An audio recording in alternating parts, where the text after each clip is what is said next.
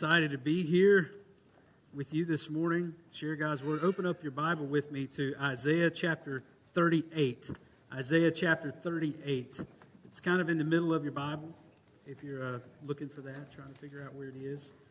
About in the middle there. Isaiah 38 is a wonderful, wonderful passage. Uh, but before we get into the passage, we're going to have to do a little bit of uh, background introduction. We've been talking about Hezekiah.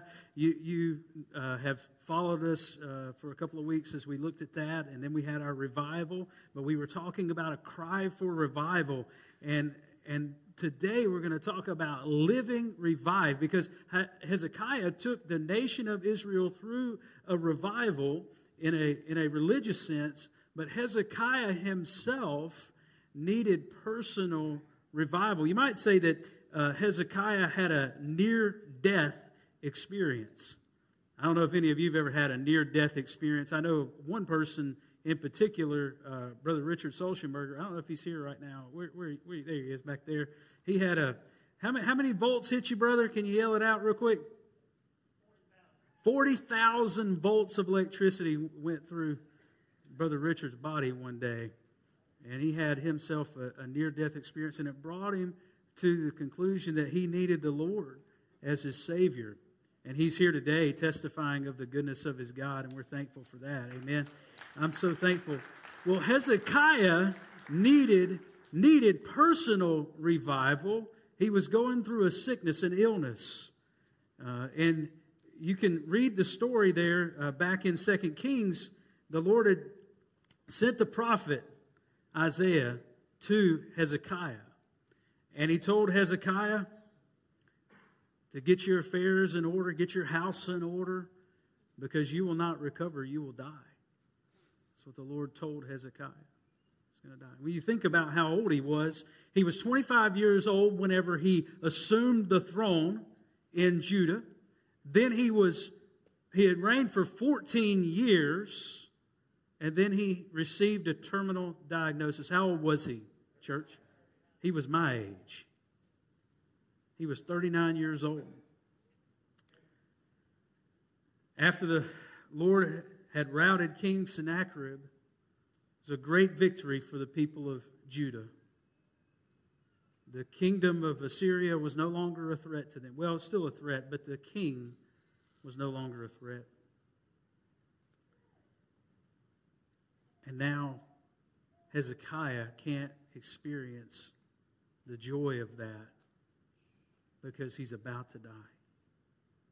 Well, the Bible says in 2 Kings that Hezekiah uh, went into his room, he was on his bed, and he turned his face to the wall. And he prayed to the Lord and he said, Remember how I've been faithful to you, Lord, and how I've served you. And the Bible says he wept bitterly. I think sometimes preachers get this wrong because they say that Hezekiah prayed for God to extend his life, but the Bible never says that Hezekiah prayed for God to extend his life. The Bible says he, he prayed for God to remember his faithfulness, which is a different prayer altogether. In other words, Hezekiah was attempting in that moment to make peace with God. Hezekiah understood that he was, he was knocking on eternity's door. He was about to die. And he wanted God to remember that he had been faithful during his lifetime to God. But then Hezekiah wept bitterly because he knew that he, he had no power within himself, he had no righteousness within himself to make death more bearable, to make meeting God easy. And in fact, he probably, because he'd never heard the name of Jesus, never knew about the cross, never knew what you knew, that Jesus paid it all, he didn't know that. He turned to the wall, he wept bitterly as he faced the prospect of death. Now, you can imagine being there with him. You can imagine weeping, but then Isaiah the prophet, he has gone out, and the Bible says before he even got out of the court of Hezekiah's palace, the Lord sent a new word to Isaiah, told him to turn around and go back into Hezekiah and to tell Hezekiah, The Lord has heard your prayer, and you will not die. You will live 15 more years. And then you know what Isaiah did? He said, Bring some cake. We're going to celebrate. And so Hezekiah was revived. Now, that's a wonderful story. 2 Kings chapter 20. You can go back and read all of that.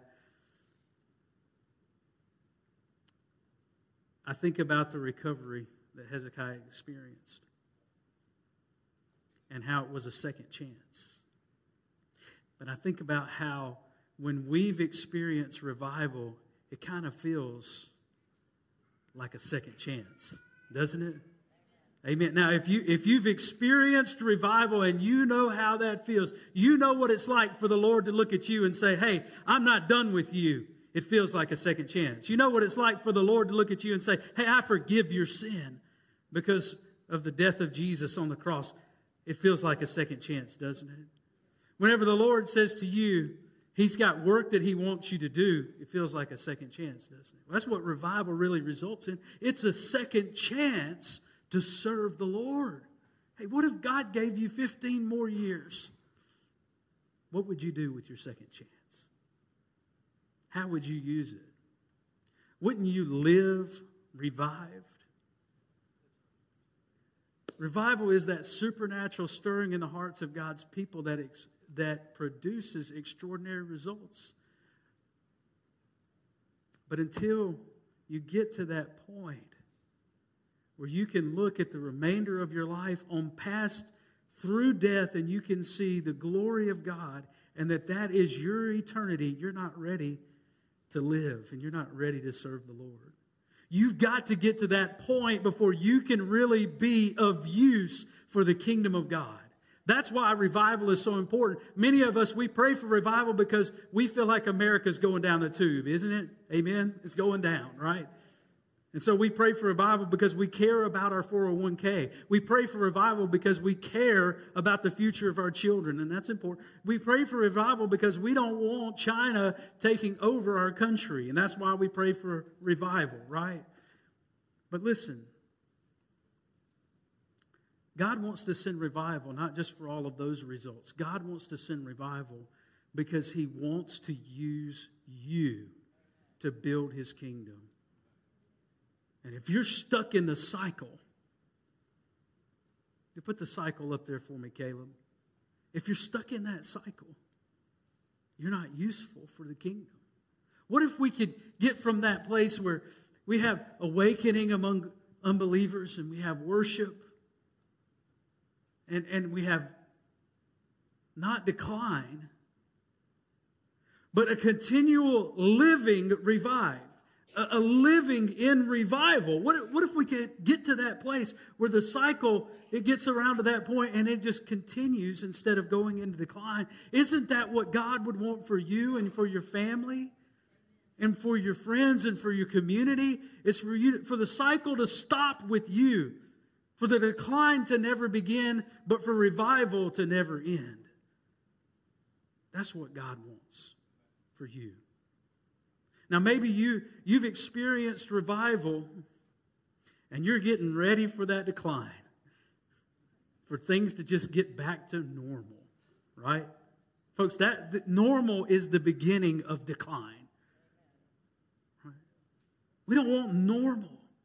We want extraordinary. We want the extraordinary stirring of God that produces extraordinary results in our lives and in the lives of those around us, and we want that to continue. Amen. I want it to continue. But I'll tell you this, and this is what we're going to learn from this, this beautiful song that Hezekiah wrote after he was revived, is that you are not ready to live, not that way, not in continual revival. This is your biblical truth this morning. You are not ready to live until you are prepared to die. Now, I want us to read together. Why don't you stand with me? We're in Isaiah 38, and we're going to, we're to skip down to the last part. Can we skip down to the last part? Caleb, we're going to read that part together. We're going to pick up in verse 14, okay? Let's skip on further down than that. That's still a lot to read. Let's, let's begin in verse 16. Begin in verse 16. O Lord, by these things men live. live. Not just survive, men truly live, right? And in all these things is the life of my spirit. Oh, restore me to health and make me live, he says. Behold, it was for my welfare that I had great bitterness. But in love you have delivered my life from the pit of destruction. For you have cast all my sins behind your back. For Sheol does not thank you, death does not praise you. Those who go down to the pit do not hope for your faithfulness. The living the living, he thanks you as I do this day. The Father makes known to the children your faithfulness. The Lord will save me, and we will play music on stringed instruments all the days of our lives at the house of the Lord. Let us pray together. Father, we are thankful for your word today, Lord. We, we ask that you would look upon us and that we would live. We wouldn't just survive, Lord, we would live live lives of abundance, live revived, Lord, every day of our lives until the day you call us home and we see you face to face and we hear, Well done, good and faithful servant. Lord, I pray that prayer over every one of those who are listening. And Lord, if there's one here today, that they're not ready for eternity. They're not ready for the day of their death because they've never asked Jesus to be their personal Lord and Savior. I pray that today, Lord, they would get their eternity right. They would make their peace with you by the blood of Jesus. And it's in His name I pray. Amen. You may be seated. You may be seated. Well, Hezekiah not only experienced a physical revival where he recovered from his sickness, Hezekiah experienced a spiritual revival where he recovered from sin sickness. And he knew at that moment that for the rest of his life, no matter what happened, whenever he faced that final day, that he'd be ready for that day. And that's how he lived for the rest of his life. For 15 more years, he lived that way. I don't know how much longer you have on this earth. But I would say this most likely, it's less time than you think. Now, some of you are going, no, I, I live on the wild side. I saw a couple people shaking their head. I'm not going to name your name, brother, but you were shaking your head. You're saying, no, I live on the wild side. I'm probably going to die soon. Well, I'll tell you what, for most of us, though, it's probably less time than we think. And when we get to that point, we'll think, man, that went by fast no matter what we think now. But I want first, and I want to talk about how this true revival that happened to Hezekiah, what, what will happen to you is what happened to him, and this is what happened. Revival, if we have this true and lasting revival, it will relieve the sting of death. Takes the sting of death away. I don't know why I'm cutting out. I guess I may have broken it. I'm sorry. Dropped it too many times.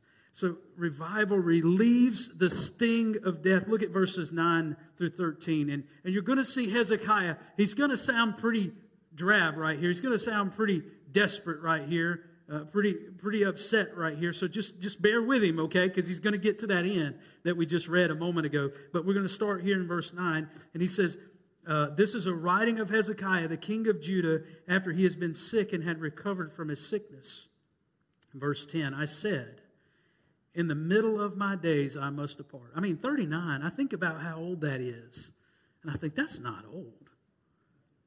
Now, whenever I was Micah's age, when I thought my dad was 39, I thought he was old as dirt. Old dirt. Not even new dirt. He was old as old dirt. But now that I'm 39, I can agree with Hezekiah in the middle of my days, the prime of life. Got so much to look forward to. Got, got children to raise and grandchildren to, to see come up and, and weddings to attend and wonderful events to be a part of. To, to see the glory days of Israel return because of the revival that's been happening in Israel. He wants all of those things. He's been a good king for the most part. And yet, in the middle of his days, he said, I must depart. Now, I want you to think about some of these words. We're going to read some of them, but just listen. here's, here's some of the metaphors that Hezekiah uses for death. He's, he talks about departing, like getting on an airplane and taking off and going on a trip. He talks about consignment, like being uh, confined to a, a, prison. He talks about darkness, loneliness. He says, I, I won't see the Lord anymore. I won't see my family anymore. Loneliness. He talks about a, a, a shepherd's tent that's plucked up and removed. I mean, you think about a shepherd's tent, it's just temporary, right? Just a pole and a, and a canvas and a little bit of rope, and, and just in a moment, it's gone.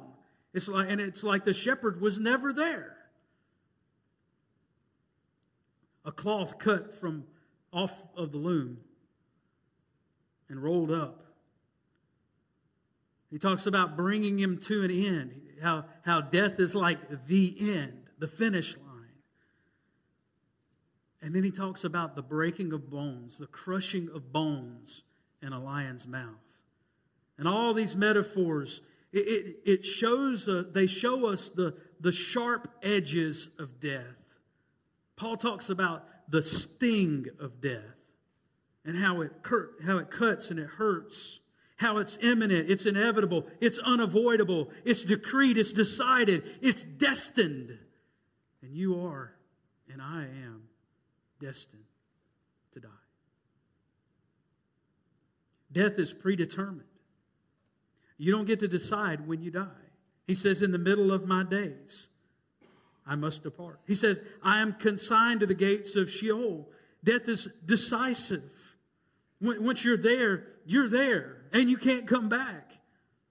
Death is divisive, it divides us from the people that we love. Notice what it says. He says, I shall not see the Lord, the Lord in the land of the living.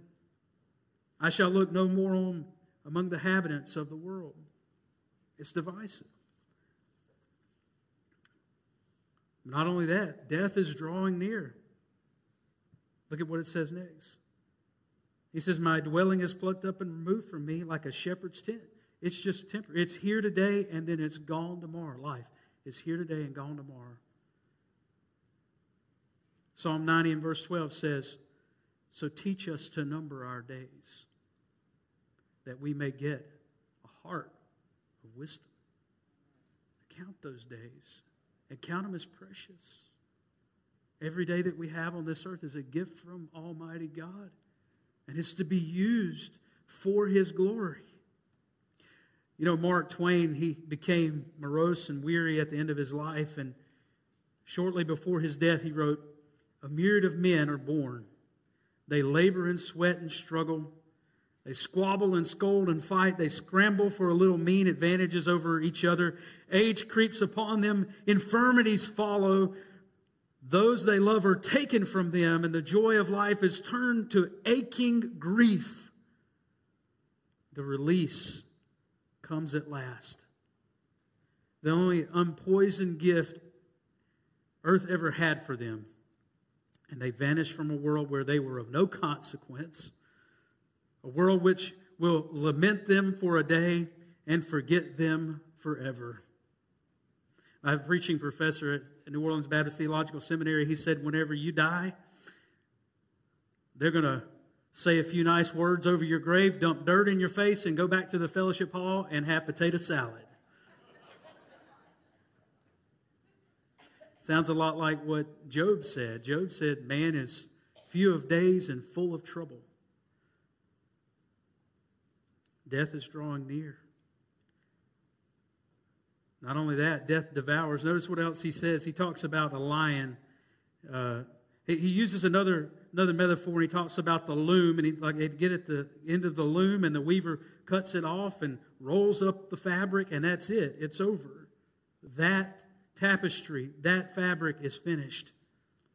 And then he goes on to say, uh, from day to night, you bring me to an end. And he's going to repeat that phrase from day to night, you bring me to end. How, day to night, what, what he's talking about? He's talking about a day, a 24 hour period, and really just the hours of daylight that exist. And he's saying, that's how short my life is when he thinks about it. I calm myself until morning. I, I, I tried to calm myself. Anybody ever had a sleepless night thinking that something bad was going to happen? I calmed myself. I had to stay up, just calming myself down all night long. That's a tough night. And then the last metaphor, the lion. I tell you what, this one's a tough one to think about. He said, like a lion, he breaks all my bones. Who is he? I think it's the Lord, but at the same time, it's, it's death that's coming. Okay? And he says, from day to night, you bring me to an end. And I, I think about a lion. Lions don't just kill their prey. Research indicates that lions in the wild require uh, about 100, I think it's uh, 70 to 110 pounds to eat in a sitting. Okay? Males need more than females. However, they don't tend to eat every day because they spend about 20 hours of each 24 hour day sleeping. Instead, they eat every three to four days. And when they finally settle for a meal, it's a feast. 110 pounds of food at one time. Okay? That's anywhere from 15 to 50% of their own body weight but listen to this they will eat every possible part of the kill. Everything except the digestive organs, the teeth, and any horns or hoofs. They eat it all. They crush the bones and chew the carcass until it is completely destroyed. Does death sound like a fun thing to you when we put it in that light? Now, I told you, he's going to sound kind of morose here. He's going to sound pretty drab here. But praise God, we're getting to the end. The end of the song. Okay?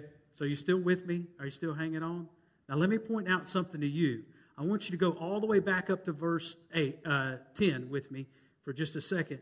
And notice what he says. What is the first, first word of that? He says, I said. Okay? What tense is said? It's past tense, right? When, when, when a believer looks at death, they don't look at death any longer as a death that devours or a death that divides or a death that's decisive. They don't look at death that, any, that way anymore because the believer has passed from death into life. The writer of Hebrews says that Jesus came and he destroyed death by his death. And not only did he do that, he put to shame the powers of darkness whenever he died. And he released the bonds. He released those chains and those shackles. And the writer of Hebrews says, whenever, excuse me, Paul says in Corinthians, when it's all over, death will be swallowed up in victory. The sting of death is sin, the power of sin is the law. But Jesus Christ Himself, He fulfilled the law. And because of that, now we live. And whenever that happens, then will come to pass the saying, O death, where is your victory? O death, where is your sting? He takes it away. Adrian Rogers put it this way He says, Death is just a shadow because Jesus has become the death of death. He pulled the sting out of death. He took the gloom out of the grave. He took the dread out of dying. Jesus gives us a hope that is steadfast and sure. A shadow may frighten you, but it cannot hurt you. Martin Luther said, Our God is a God from whom cometh salvation. God is the Lord by whom we escape death. Those are his last words on earth. Last words of John Knox. Live in Christ, live in Christ, and the flesh need not fear death. What about the last words of John Calvin? Listen to what he said Thou, Lord, bruisest me, but I am abundantly satisfied since it is from thy hand. John Wesley said, The best of all is God is with us. Farewell, farewell. Charles Wesley's last words I shall be satisfied with thy likeness. Satisfied, satisfied. Dear friend, you don't have to fear death. And to be revived means that you can look upon death with a smile and know that all the days that God gives you on this earth are a gift from Him. But I want to tell you, secondly, I'll hit number two and number three pretty quickly. I know that I spent a lot of time on the first one. Revival rescues us from the bonds of bitterness. So the bitterness that resulted over all of this, he, he kind of he gives us a couple more metaphors. He, th- he obviously likes animals because verse 14, like a swallow or a crane, I chirp, I moan like a dove. If you think about that, uh, a swallow's songs are, are high pitched and liquid, composed of three sounds a chirp, a whine, and a gurgle. That doesn't sound real pleasant to me. I listened to some swallows online, and they don't sound like a songbird if you ever listen to a, a swallow. Uh, they mix and match a variety of patterns, both males and females sing. And then he talks about a crane. Well, here, cranes don't make a real nice noise either. Sandhill cranes give loud, rattling bugle calls, each lasting a couple of seconds and often strung together. They can be heard up to two and a half miles away and are given on the ground as well in flight. They also give moans, hisses, goose like honks, and snoring sounds, according to the Cornell Lab of Ornithology. You think about that. The worst sounding birds that you can imagine, the only bird that I've heard that probably sounds worse than that is, is a peacock. You ever heard a peacock at the, at the zoo? It sounds like a dying child or something, a screaming child, or, a, or an ape that got his tail stuck in the gate or something. It, it's, it's terrible sounding. He's describing the, the worst sounds that a bird can make, and he's saying, That's what I sound like. Hezekiah walked, he, he goes on to say that he walks with his, he walks slow and with his head hung down. He says, My eyes are weary of looking upward, his head's hung down. Oh Lord, I'm oppressed, my pledge of safety, what shall I say? For he has spoken this to me. The Lord was the one that told me I was going to die. How can I pray to him about it?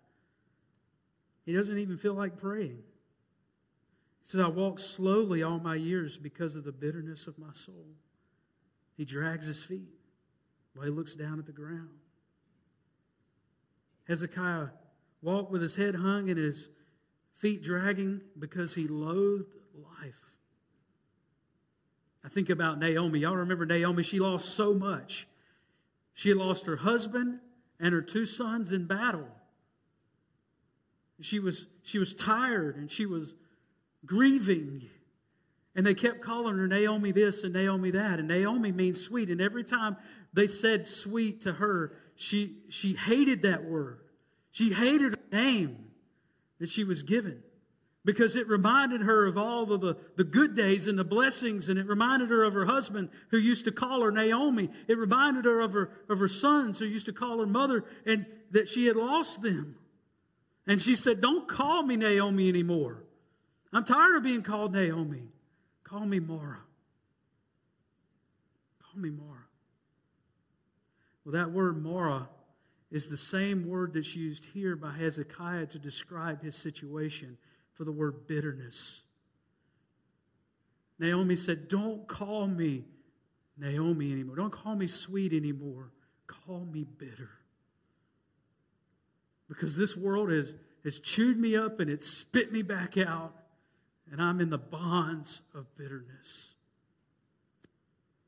I hurt. I ache.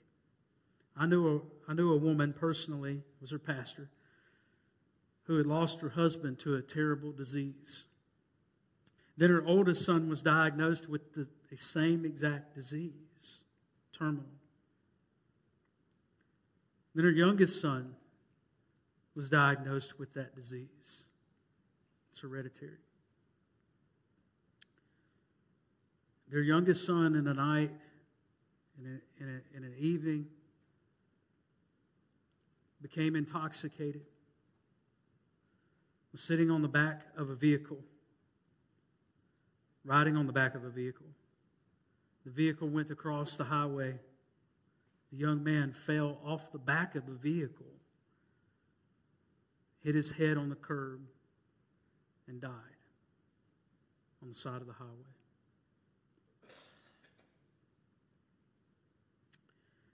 She locked herself in her house.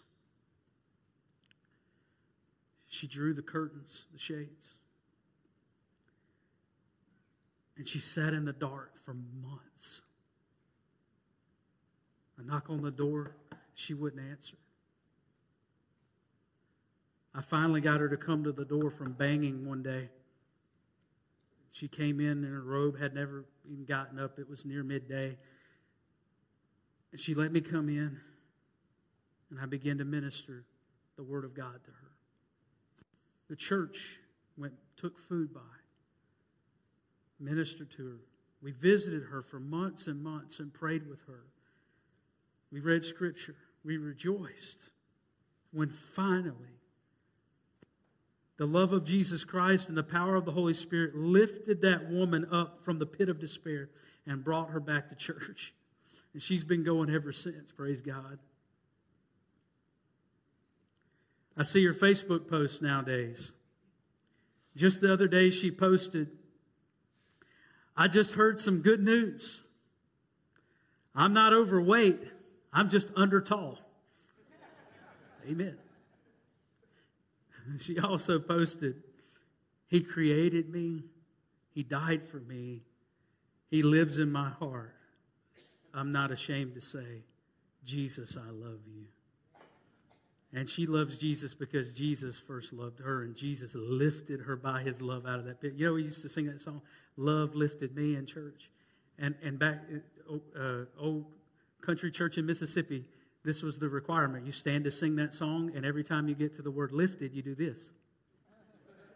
So the whole congregation, Love lifted me, love lifted me. It's almost like a game.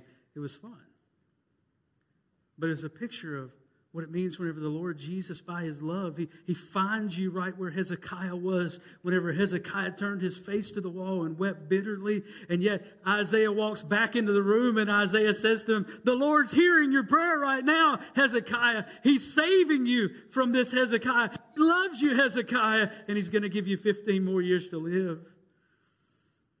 And that message resonated in Hezekiah's heart for the latter years of his life. And he was lifted. When you are revived like that, you won't let the next bad thing that happens to you shake your faith. The difficulties of life aren't meant to make you bitter, but they're meant to make you better. That's the only reason the Lord allows them to happen to you. When you lose your job or someone gets the promotion, you don't have to be bitter, you can be better. When you face that disappointing diagnosis, you don't have to be bitter, you can get better. When you lose a, a loved one, a family member or a friend, you don't have to get bitter, you can get better. When your marriage faces struggles or you face financial difficulties, get better, not bitter. When your grown children don't act grown, you can get better, not bitter. When Alabama loses to Ole Miss next Sunday, Saturday, uh, you can get bitter, but you should get better come on over to the right side. Sorry. Um, I'm going to tell you lastly revival restores your rejoicing. Restores your rejoicing. And so he, he was there in the bonds of bitterness and he had felt the sting of death. But then in that latter part that we've already read, and we don't have to read it all over again, but from verses 16 to 20, what I see is he didn't know the name, but if Hezekiah knew the name of Jesus, the rest of verses 16 through 20 would just say, Jesus, Jesus, Jesus, because Jesus paid it all. And he goes on to say that he had cast his sin behind his back. I think about that. How did Lord Jesus cast our sin behind his back. He nailed it to the cross. The words there, restore me to health and make me live, may be a little bit deceiving because that's not a prayer, that's a word of thanks. And it has to do with the way that the Greek is expressed. And, and many commentators have, have struggled with this passage. But one commentator, he says, the, the use of the imperfect followed by the imperative no, you don't really care too much about that. Any of you uh, language people out there might. It's not a request, rather, it expresses a consequence that is expected with certainty. In other words, you might could translate those words this way Lord, I know that you will restore me to health. And Lord, I know that you will make me live. How many of you can look at the latter part of your life, however much time the Lord gives you from this point to the end of your life, and say, Lord, I know that you will make me live? I know, Lord, that you will bless me. I know, Lord, that you are working in me. I know, Lord, that you are working through me. And I know, Lord, that the latter days of my life are going to be better than the first because I am walking with you right now. Do you know that? You know that that's true? Now, this is what he says. He knows God is working in and through him. He knows that he'll live by all of these things. When it says all of these things, it's talking about all the blessings of God that are coming because of the deliverance of God, casting his sin behind his back, forgiveness. Hezekiah at this point knows that he is forgiven. And what it results in is praise. He goes on to say, Behold, it was for my welfare. That word welfare is the Hebrew word shalom. And you know that word means peace, right? Isaiah 26, verse 3 says, you keep him at perfect peace whose mind is stayed on you because he trusts in you. Now, Hezekiah, he has a, a deeper appreciation for the small things. Skip on down with me and read what he says. He says, The living, the living, he thanks you. He talks about the dead people. He says, Dead people don't thank you. Even people who are spiritually dead don't thank the Lord. You get out there in the, in the traffic or whatever, and people they're honking and grumbly and grumpy. Go to Walmart, you find the same kind of grumpy people there. Wherever you go, people are grumbling and complaining about whatever. They don't thank the Lord, they don't stop to give him praise. Hezekiah says the people that have been revived, those kind of people need to thank God. Those are the people that worship God. Those are the people that praise God. Those people love God because they've known the love of God.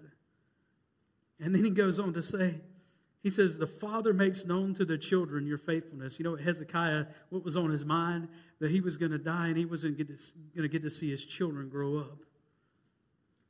But now what does he say?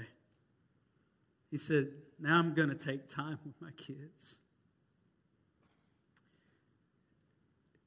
And I'm going to watch them grow up. And I'm going to tell them of the faithfulness of my God.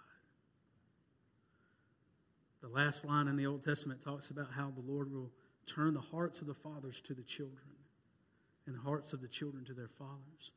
Hezekiah's heart was turned back to his children when he was revived.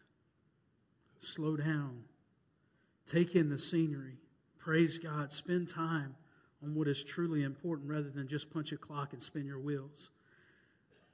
Spend time with your family, make time with the Lord the priority of your life. Notice what he says at the very end. He says, The Lord will save me.